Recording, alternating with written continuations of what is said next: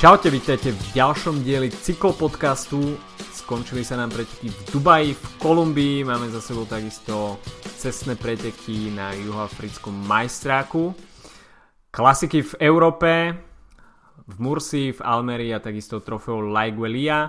No a tento týždeň nám začína Volta Algarve, takisto Ruta del Sol, no a dnes sme boli svetkami finišu prvej etapy v Ománe.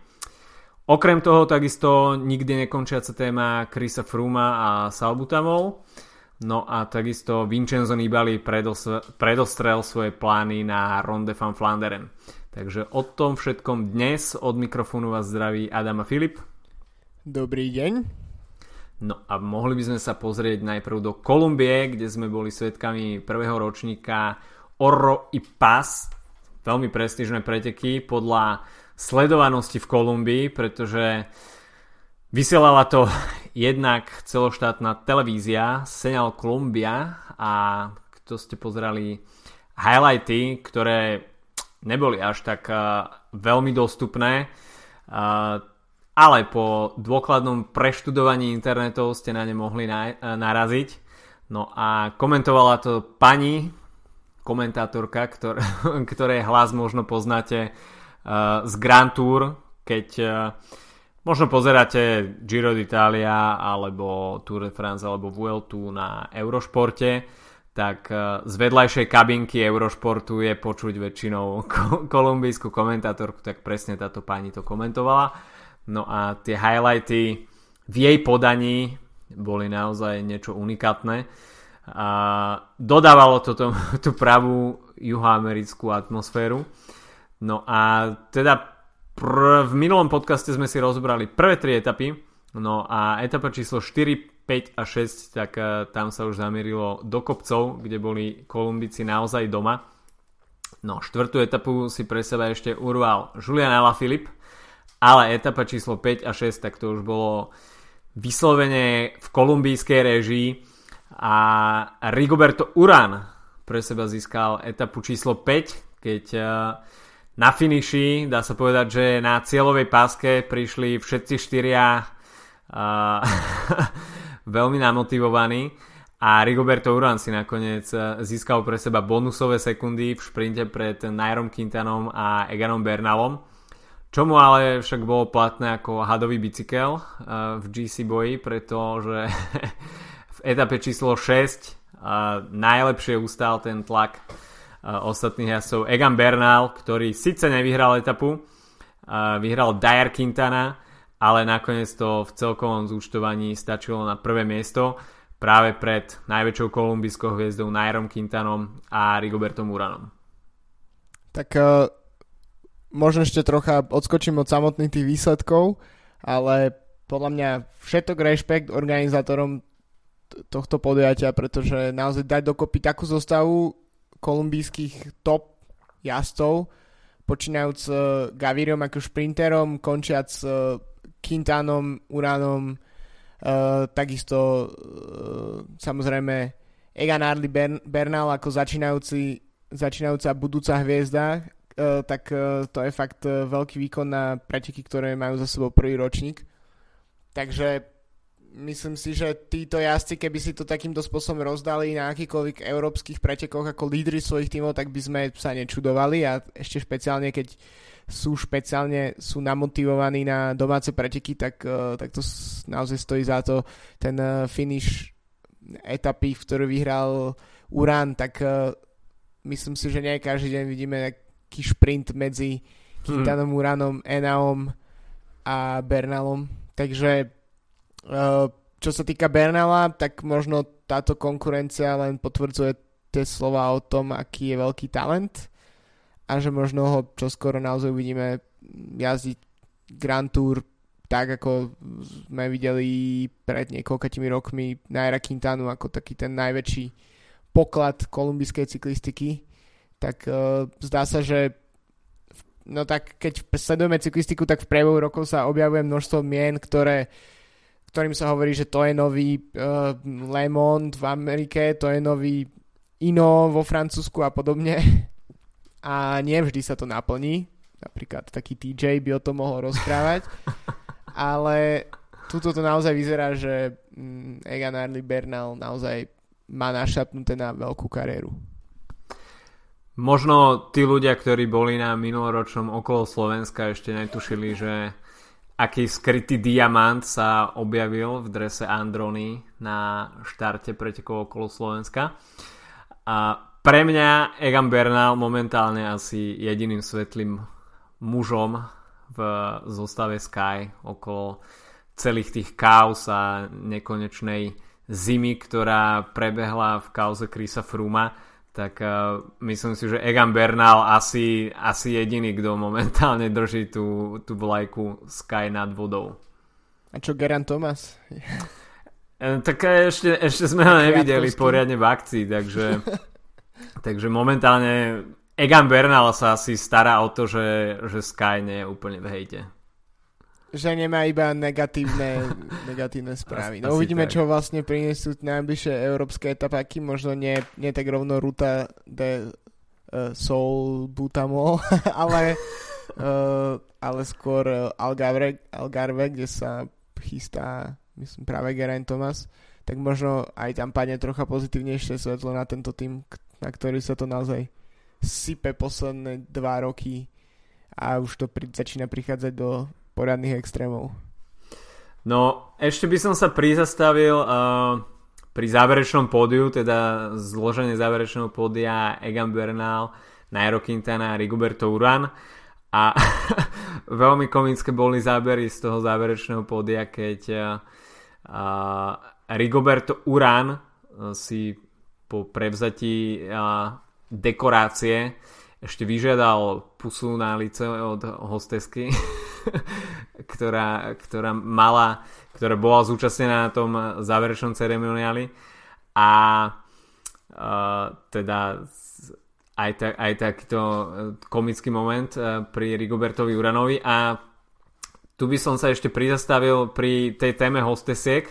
Uh, veľmi horúcou témou bola teraz uh, vlastne zákaz hostesiek a tých uh, grid girls, alebo ako sa im hovorili, čiže tie slečny, ktoré držia dážniky, slnečníky na Formuli 1 a teda, že už sme aj v cyklistike zaznamenali na zo pár pretekoch, že uh, teda hostesky vystriedali napríklad deti, alebo sa proste zaobišiel celý ten podiový cirkus bez bez hostesiek. A, tak sa mi zdá, že ty si prednedávnom písal článok o, o napríklad o súťaži Miss Cyklistika, tak a, aké, aký je tvoj názor na, na tieto hostesky? Ja, ne, nebol to celý článok, iba som to tak spomenul v jednom z nich. Uh, každopádne, uh, ja si myslím, že keď sa na to pozrieme čisto pragmaticky, tak fakt, fakt zriedkavo pri pozeraní cyklistiky už vôbec len vidím tú ceremoniu na uh, vlastne to pódium. Uh, že napríklad Eurosport zvykne tak často odstrihnúť prenosy, že sa k tým ani, k ním ani nedostaneme k tým, tým pódiam, to je tak možno vyhradené pre Tour, Giro a podobne.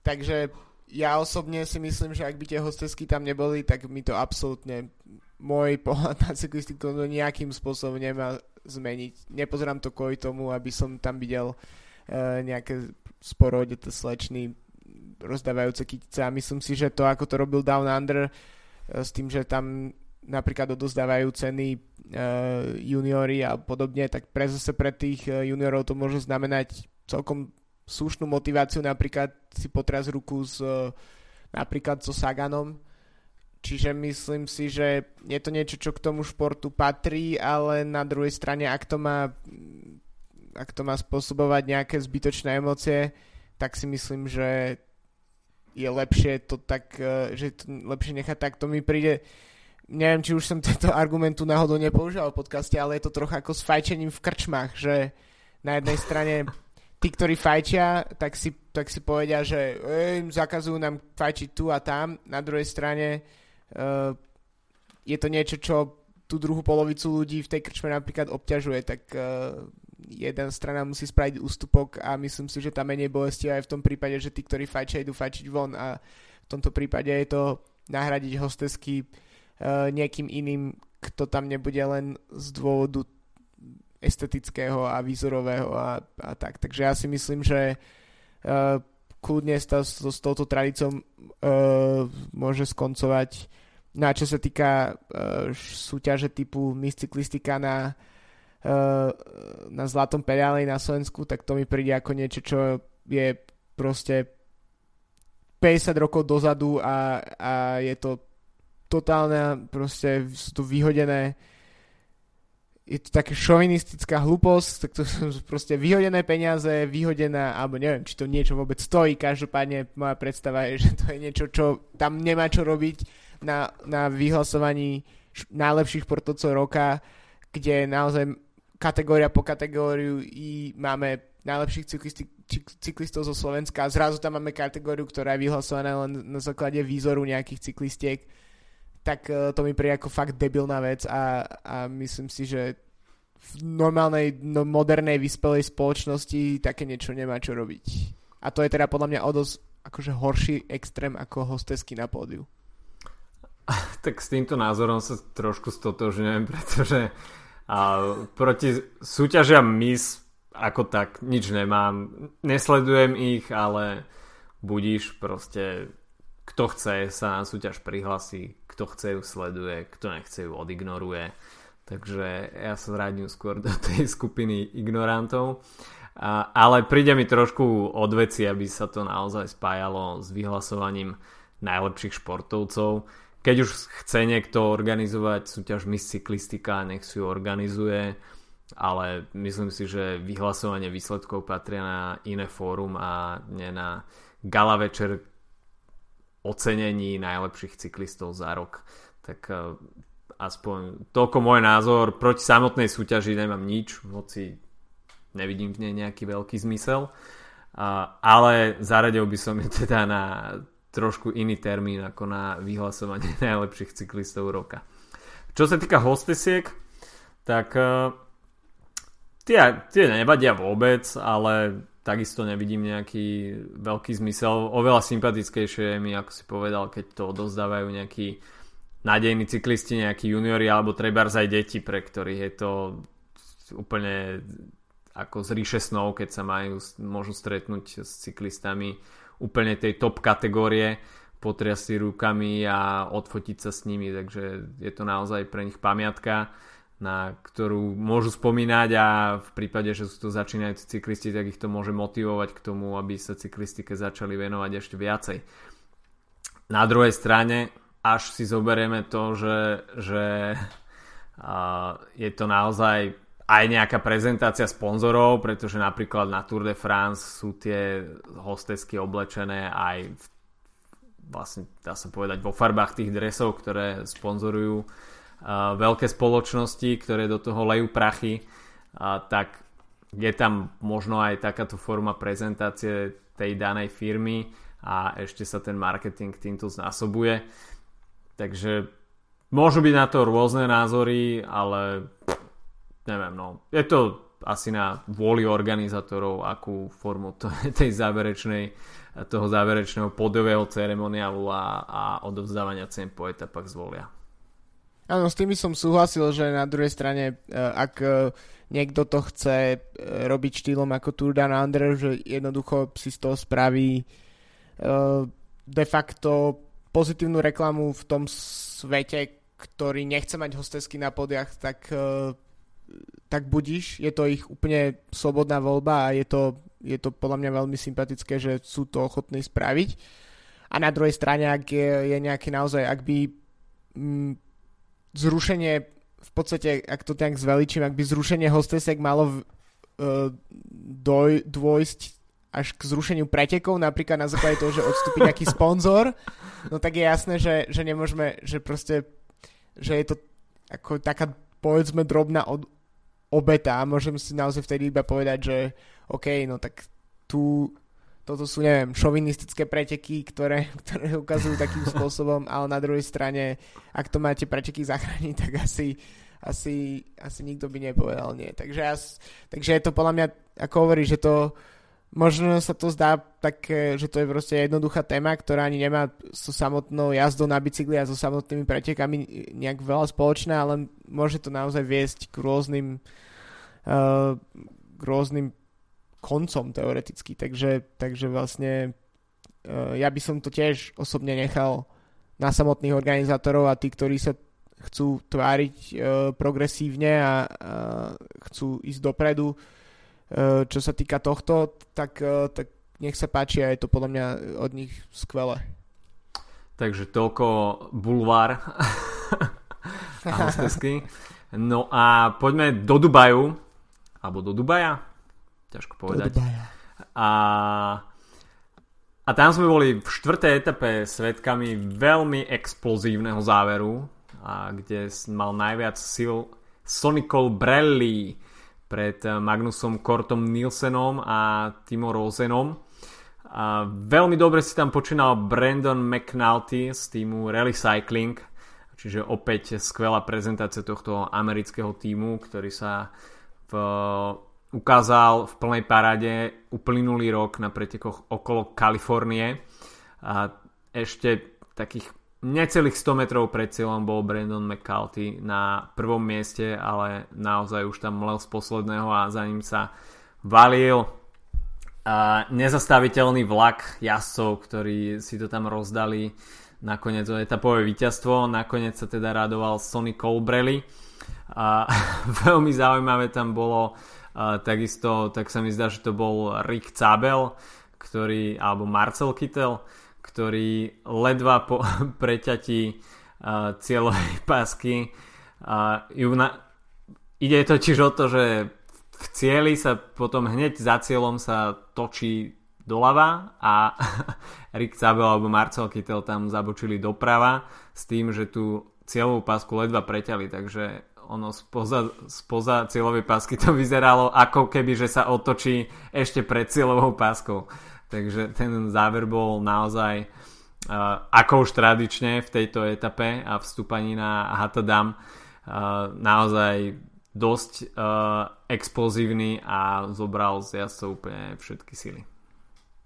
Taký finish jak uh, šitý na mieru podľa mňa pre Sagana, pretože v podstate to bola taká ultra krátka, ale mimoriadne strmá rampa a čiže nie je to dosť dlhé a strme na to, aby sa tam ukazovali vrchári, ale zároveň to je miesto, ktoré dokáže odparať dosť slušnú porciu šprinterov, o čom hovoria aj vlastne výsledky.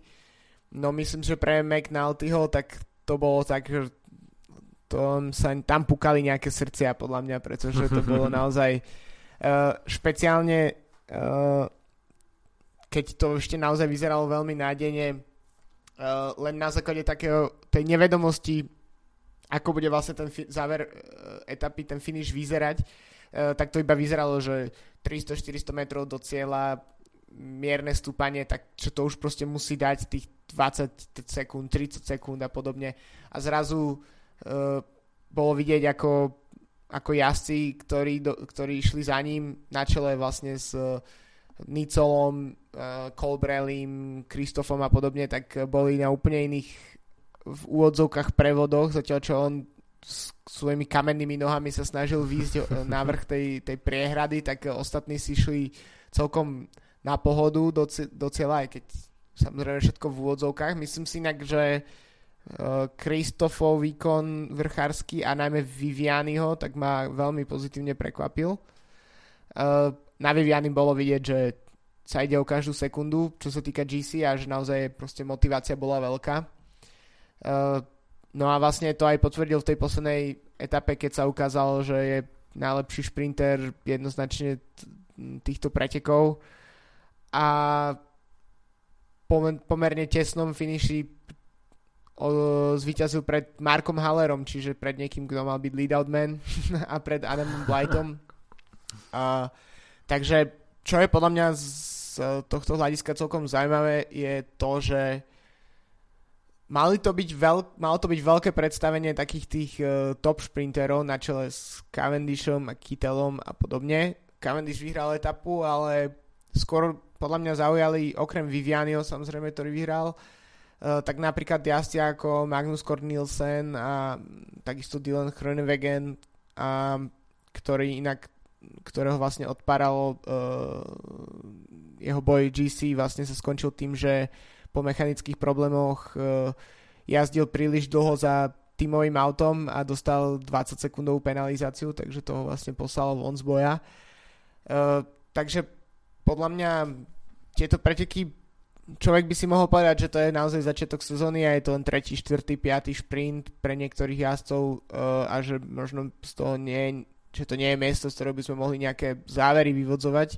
No ale zatiaľ napríklad to nevyzerá tak, že by, že by Kittel si nejak vymoriadne rozumel so svojím novým šprinterským vlakom, zatiaľ čo do starého Kittelho šprinterského vlaku Viviany zapadol absolútne bez problémov. Podľa mňa už len pohľad na výsledkovú listinu poslednej etapy, keď vidíme, že vlastne Kittel skončil 6, ale pred ním skončil 5. Zábel a druhý Haller, čiže vlastne dva jeho mení, tak uh, vlastne to ukazuje, že tam je niečo neúplne v poriadku. Čo je, dá sa povedať, taký paradox, pretože uh, Cycling News priniesli podcast uh, o lead-out vlaku Marcela Kittela kde sa o tomto zložení rozhovoril aj Erik Cabel, aj Marko Haller, aj samotný Marcel Kittel. Je to nemecky hovoriaca trojica, čo všetci traja zdôraznili, že je veľká výhoda, pretože v tom záverečnom chaose, ktorý je v tých posledných stovkách metrov, keď už naozaj ide do tuého, tak tá materčina sa vždycky zíde, príde tam k žiadnemu nejakému komunikačnému nedorozumeniu.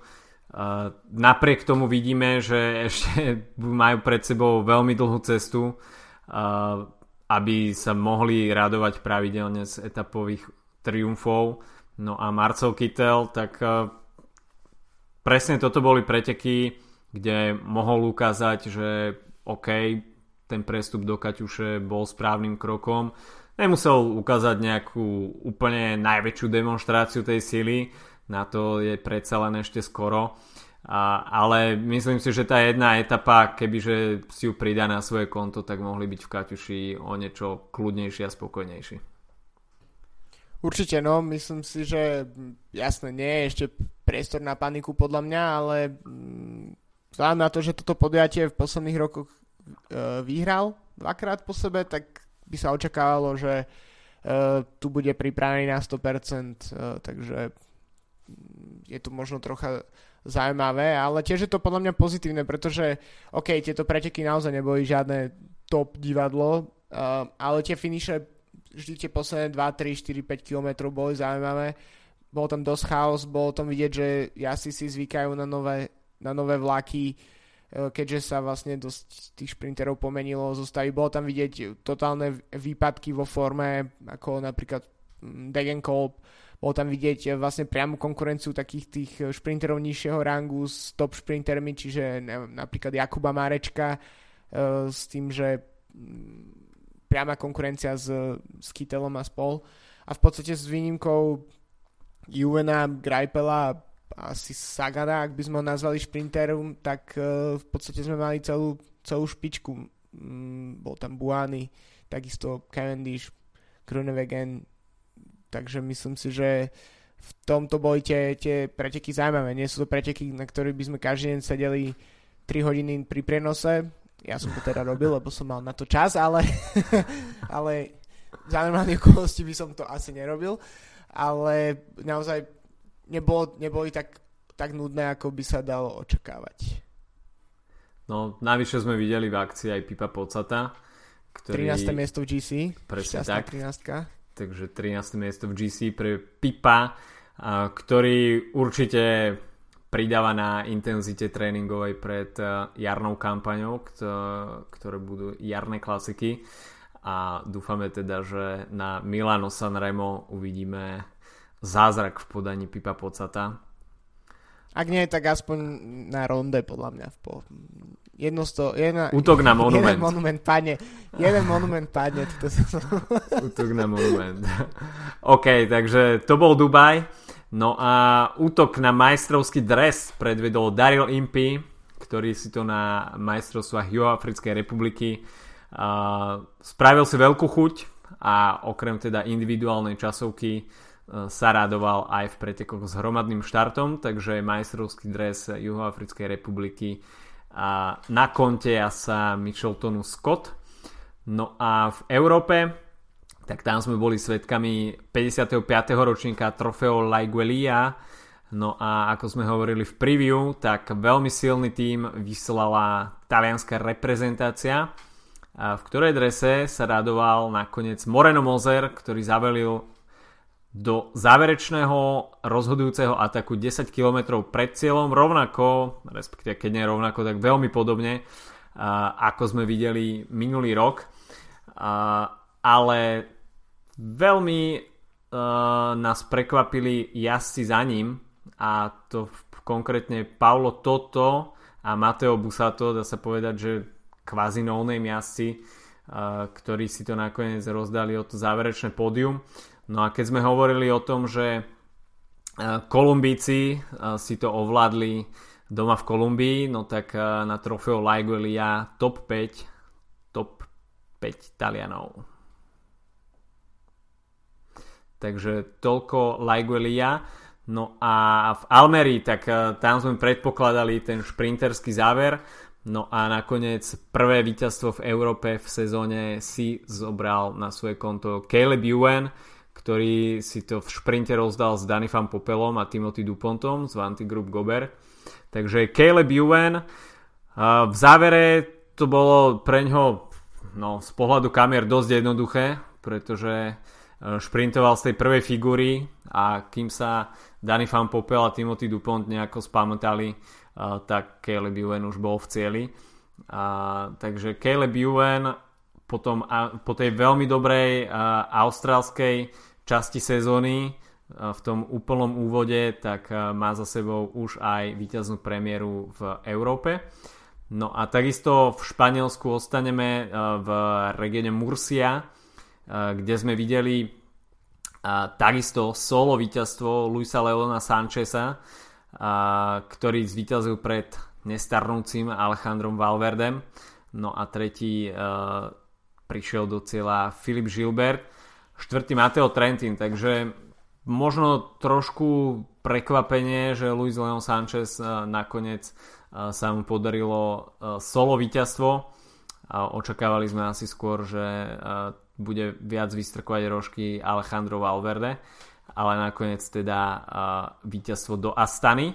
No a dnes sme už boli svetkami prvej etapy Tour of Oman, no a Brian Cockart si pripísal konečne prvé víťazstvo v drese Vital Conceptu a, a teda po tých pódiových umiestneniach na a, a francúzskej pôde konečne prvé víťazstvo. Tak e, pre, pre Kokarda dôležité, myslím, keďže Vital koncept nie je nový tým, takže tie pozvanky na jednotlivé podujatia nie sú automatické. Uh, takže Kokard si myslím, že bohužiaľ tak ako v minulej sezóne, tak e, bude asi najvýraznejší na rôznych pretekoch francúzského pohára, čiže všelijaké UCI Europe kategória preteky. Uh, myslím si, že je to dobré pre neho, že, že, že to bremeno odpadlo a že dokázal v priamom šprinte poraziť Cavendisha, Nicola Buanio a nižšie aj Kristofa, keď sa tak pozrieme na výsledku listinu, tak uh, to je veľmi pozitívne. Nehovoriac o tom, že tie dresy vyzerajú celkom dobre, musím povedať. Mm-hmm. Hej, hej. Prvýkrát som ich vlastne videl, lebo som ich nejako predtým neštudoval a po tej estetickej stránke si dal Vital Concept celkom záležať. No čo sa týka GC jazdcov, uh, tak máme v Omane Vincenza Nibaliho napríklad, alebo Ruja Koštu. A v drese BMC sa predstaví Nicholas Roach, takisto aj Greg Van Avermaet. No a v drese Bahrain Merida takisto Gorka Izagir a stanu tu reprezentuje Miguel Angel López. No a z Dubaja sa tu presunul takisto Alexander Kristof v drese Astany takisto aj Honza Hirt takže česká podpora pre Miguel Angela Lópeza. No a takisto zajtra začínajú preteky Volta Algarve kde nebude obhajovať nakoniec ten minuloročný triumf Primož Roglič, ale Lotto NL Amdosen takisto prichádza s určitými ambíciami minimálne na etapové víťazstva, kde sa predvede Dylan Hrönewegen. Kaťuša sem príde so Simonom Špilakom, no a v BMC tak tam bude austrálska zohrada dvojica Richie Port a Simon Gerans. No a napríklad v Team Sky sa predstaví ja aj minuloročný, myslím, druhý muž, ak sa nemýlim, celkového poradia Michal Kviatkovský a mm-hmm. dvojnásobný víťaz podujatia Geran Thomas. Takže to je tiež podľa mňa celkom zaujímavé, ako si to podelia. No a ďalšia vec je, že bude štartovať asi 5 alebo 6 uh, konty portugalských tímov, ktoré zvyknú na tomto podujatí celkom miešať celkovým poradím. Takže myslím, že aj to bude, to bude celkom zaujímavé. Čiže celkovo 5 etap v Portugalsku. No a takisto zajtra začína Ruta del Sol, kde v posledných 6 rokoch vyhral 5 krát Alejandro Valverde. A, takže a, trošku sklamanie, že Alejandro Valverde nie je na štarte. A v drese Movistaru ho v tej vedúcej líderskej pozícii nahradí Mikel Landa. No a možno toto bude cesta pre Krisa Fruma, a, aby sa vybičoval k nejakému veľkému výsledku a výkonu. Tak e, je to pre neho moment ukázať sa trocha v inom svetle, ale myslím si, že môžeme očakávať, že akýkoľvek výsledok e, pri, prinesie, či bude dobrý, či bude zlý, tak uh, bude všetko pripísané vlastne tomu, čo sa deje okolo jeho osoby od, od toho, odkedy sa do médií dostala informácia o jeho náleze z VLT.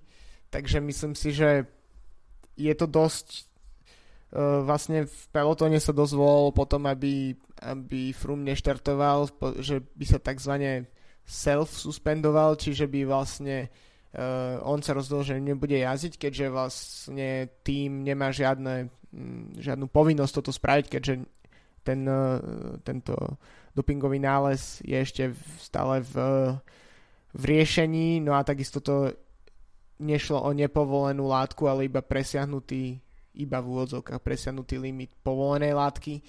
Takže uh, myslím si, že to bude veľmi zaujímavé. Uh, takisto to pridáva trocha oleja do tej celej kauzy s uh, Frumom, ktorá sa ako by po tých úvodných prvých dňoch a týždňoch, kedy mali každý nejaké nové informácie, alebo tak už sa tak nejak zastavila. Zatiaľ to vyzerá, že sa to bude ešte poriadne dlho ťahať, tak ako to je vo zvyku.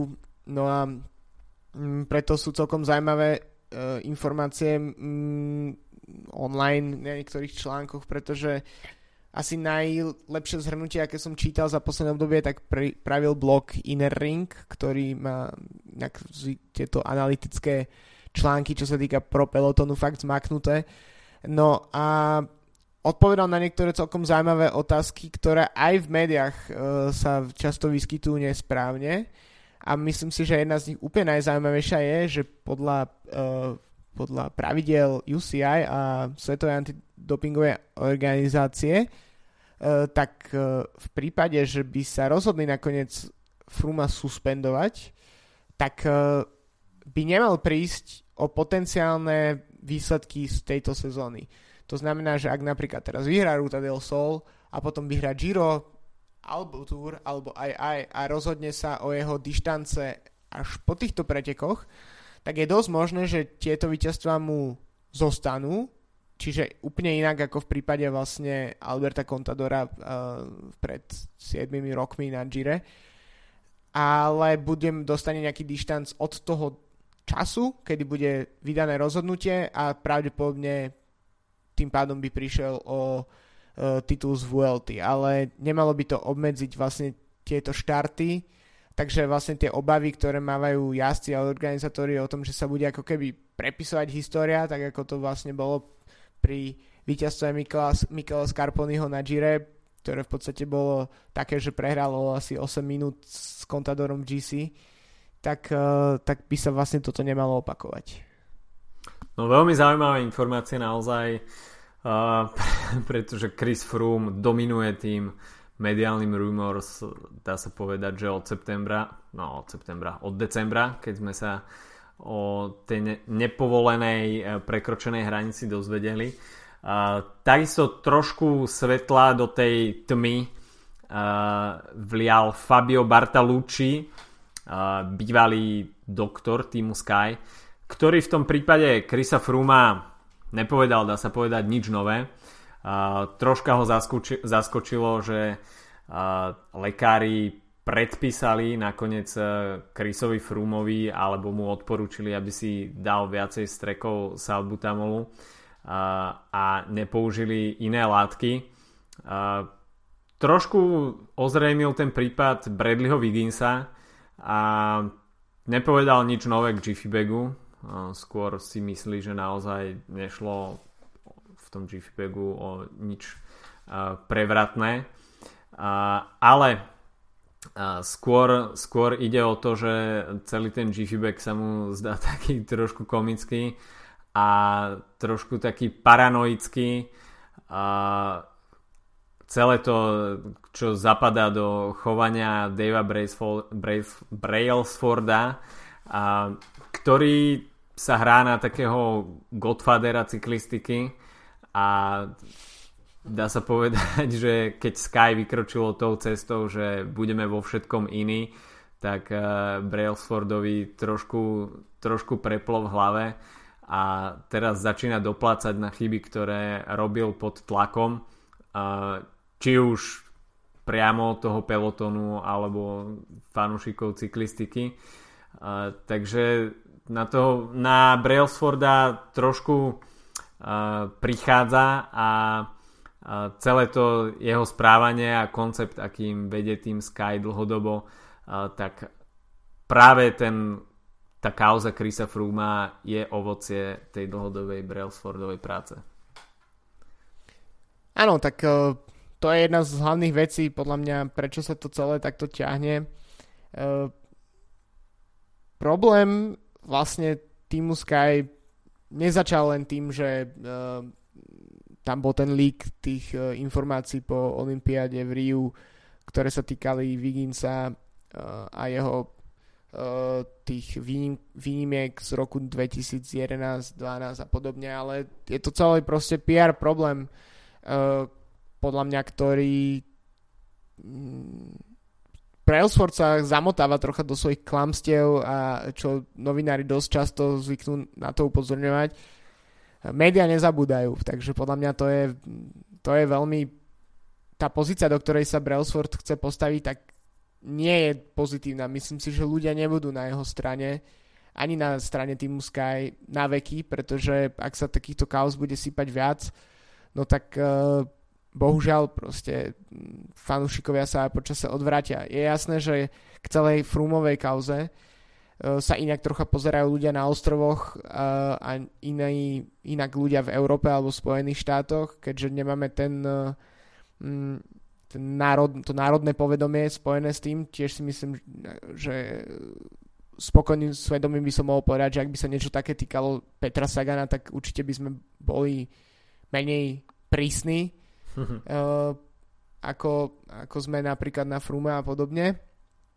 Uh, ale je to problém týmu, ktorý nedoká- nezvláda svoju komunikáciu a, a ak uh, celé roky rozprával o tom, o, jednak o marginal gains, ale aj o tom, akí sú čistí, ako vyhadzoval uh, ľudí zo svojich štruktúr, ktoré mali niečo spojen, spoločné s, vlastne s tou érou dopingovou uh, a vyhadzoval ich a poslal ich preč. Ale zároveň sa v rámci, e, v rámci nejakých pravidel snažili dostať do tej šedej zóny, čo sa týka rôznych e, povedzme nepovolených prostriedkov alebo stredne povolených, alebo neviem ako to nazvať. No tak to je chyba. Tam TUI. jednoducho by sa nemalo nemalo by sa, nemalo by sa proste do týchto, ča, do týchto miest stúpať podľa mňa. A ak sa, ak sa tým Sky roky tvári, že je 100% nečistý a potom príde niečo takéto, no tak uh, to, je nie, to je vlastne PR katastrofa, ktorú sa im nepodarilo nejakým spôsobom zatiaľ zvládnuť a myslím si, že zo dňa na deň sympatie voči tomuto týmu klesajú, tak ako sme sa bavili úplne na začiatku tohto dielu. No Brailsford začína doplácať na to, že snažil sa byť papežskejší ako pápež a bude zaujímavé sledovať e, ten ďalší priebeh, pretože už sme boli svedkami toho, že Chris Froome uh, bol inzultovaný fanúšikmi napríklad na Tour de France, kde na ňo bol liatý aj moč, čo teda je úplne ako dosť chrapunstvo. Nech už ide o kohokoľvek, ale Francúzi myslím si, že mu to dajú v lete vyžrať, až na Tour de France nástupy a uvidíme, ako sa to celé ešte bude dlho ťahať Celý proces by sa už mal v najbližších dňoch začať e, aj pred e, UCI antidopingovým tribunálom, takže predpokladá sa, že asi po Ruta del Sol bude môcť Chris Froome predstúpiť pred tribunál a e, odštartovať očistenie svojho mena. Videli sme už teda viaceré pokusy od Chrisa Frooma cez simulova, simuláciu tej záťaži na Vuelte, kde absolvoval početné stovky tréningových kilometrov v Juhafrickej republike až teda po argumenty, že za túto nadmernú hladinu salbutamolu môže, môže aj funkcia obličiek. Takže uvidíme, ktorý argument, možno kombináciu argumentov predostrie Chris Froome antidopingovému tribunálu a celú, celú kauzu teda budeme môcť sledovať, dá sa povedať, od znova a, a uvidíme, aký bude nakoniec záver. A verím tomu, že ten záver sa predostrie a uzavrie sa celé, celý tento proces čím skôr, pretože a veľmi nerád by som videl Krisa Fruma vyhrať nejaké preteky a spätne potom špekulovať či odobrať tituly, aké tituly odobrať a, nakoniec akú penalizáciu Chrisovi Frumovi a aký dišťans mu dať. Takže celé je to veľmi zamotané a možno na škodu veci je, že Team Sky stále verí, že robia všetko v rámci pravidel a, a nestiahlo Chrisa Fruma z, z tej štartovej listiny minimálne do doby, keď vôbec sa ten proces nejako administratívne oficiálne začne. Tak nič nie je černobiele. Ja sám chcem veriť, že uh, ten, to odôvodenie, ktorým príde Froome, respektíve Team Sky, tak bude uveriteľné a bude ideálne, v ideálnej, pri, pri ideálnom spôsobe pravdivé, uh, pretože bohužiaľ s tým nemusíme vždy rátať. Uh, a myslím si, že presne tie veci, eh, keď vlastne unikajú do médií také informácie alebo špekulácie o, o obličkách, o dehydratácii a podobne, všetko z toho môže mať nejaké opodstatnenie, ale ja naozaj len dúfam, že proste Team Sky už sa nebude pokúšať ďalej klamať a vymýšľať si veci, ako to bolo s tým Jiffy Bagom uh, Bradleyho Wigginsa a so všetkých jeho uh, aler- alergickými reakciami, pretože podľa nich práve po mne Bradley Wiggins by bol asi najaler- najalergickejší človek sveta, ktorý proste má alergické reakcie od, od januára po január v akýkoľvek uh, podmienkách, keby ho poslali proste na južný pol, tak by kýchal celý čas práve po mne. Tak, tak Alergia presne, na zimu presne tak dúfam, že, že, že proste to nepôjde týmto smerom, ako to išlo. Vlastne tým Sky mal dosť príležitosti sa naučiť, ako riešiť tieto situácie. Nezdá sa mi, že by to bolo úplne zvládnuté z ich strany, tak snaď, uh, snaď ma vyvedú z omilu. Uvidíme, no. Celý ten proces nebude len teda o Chrisovi Frumovi, ale o týme Sky ako takom.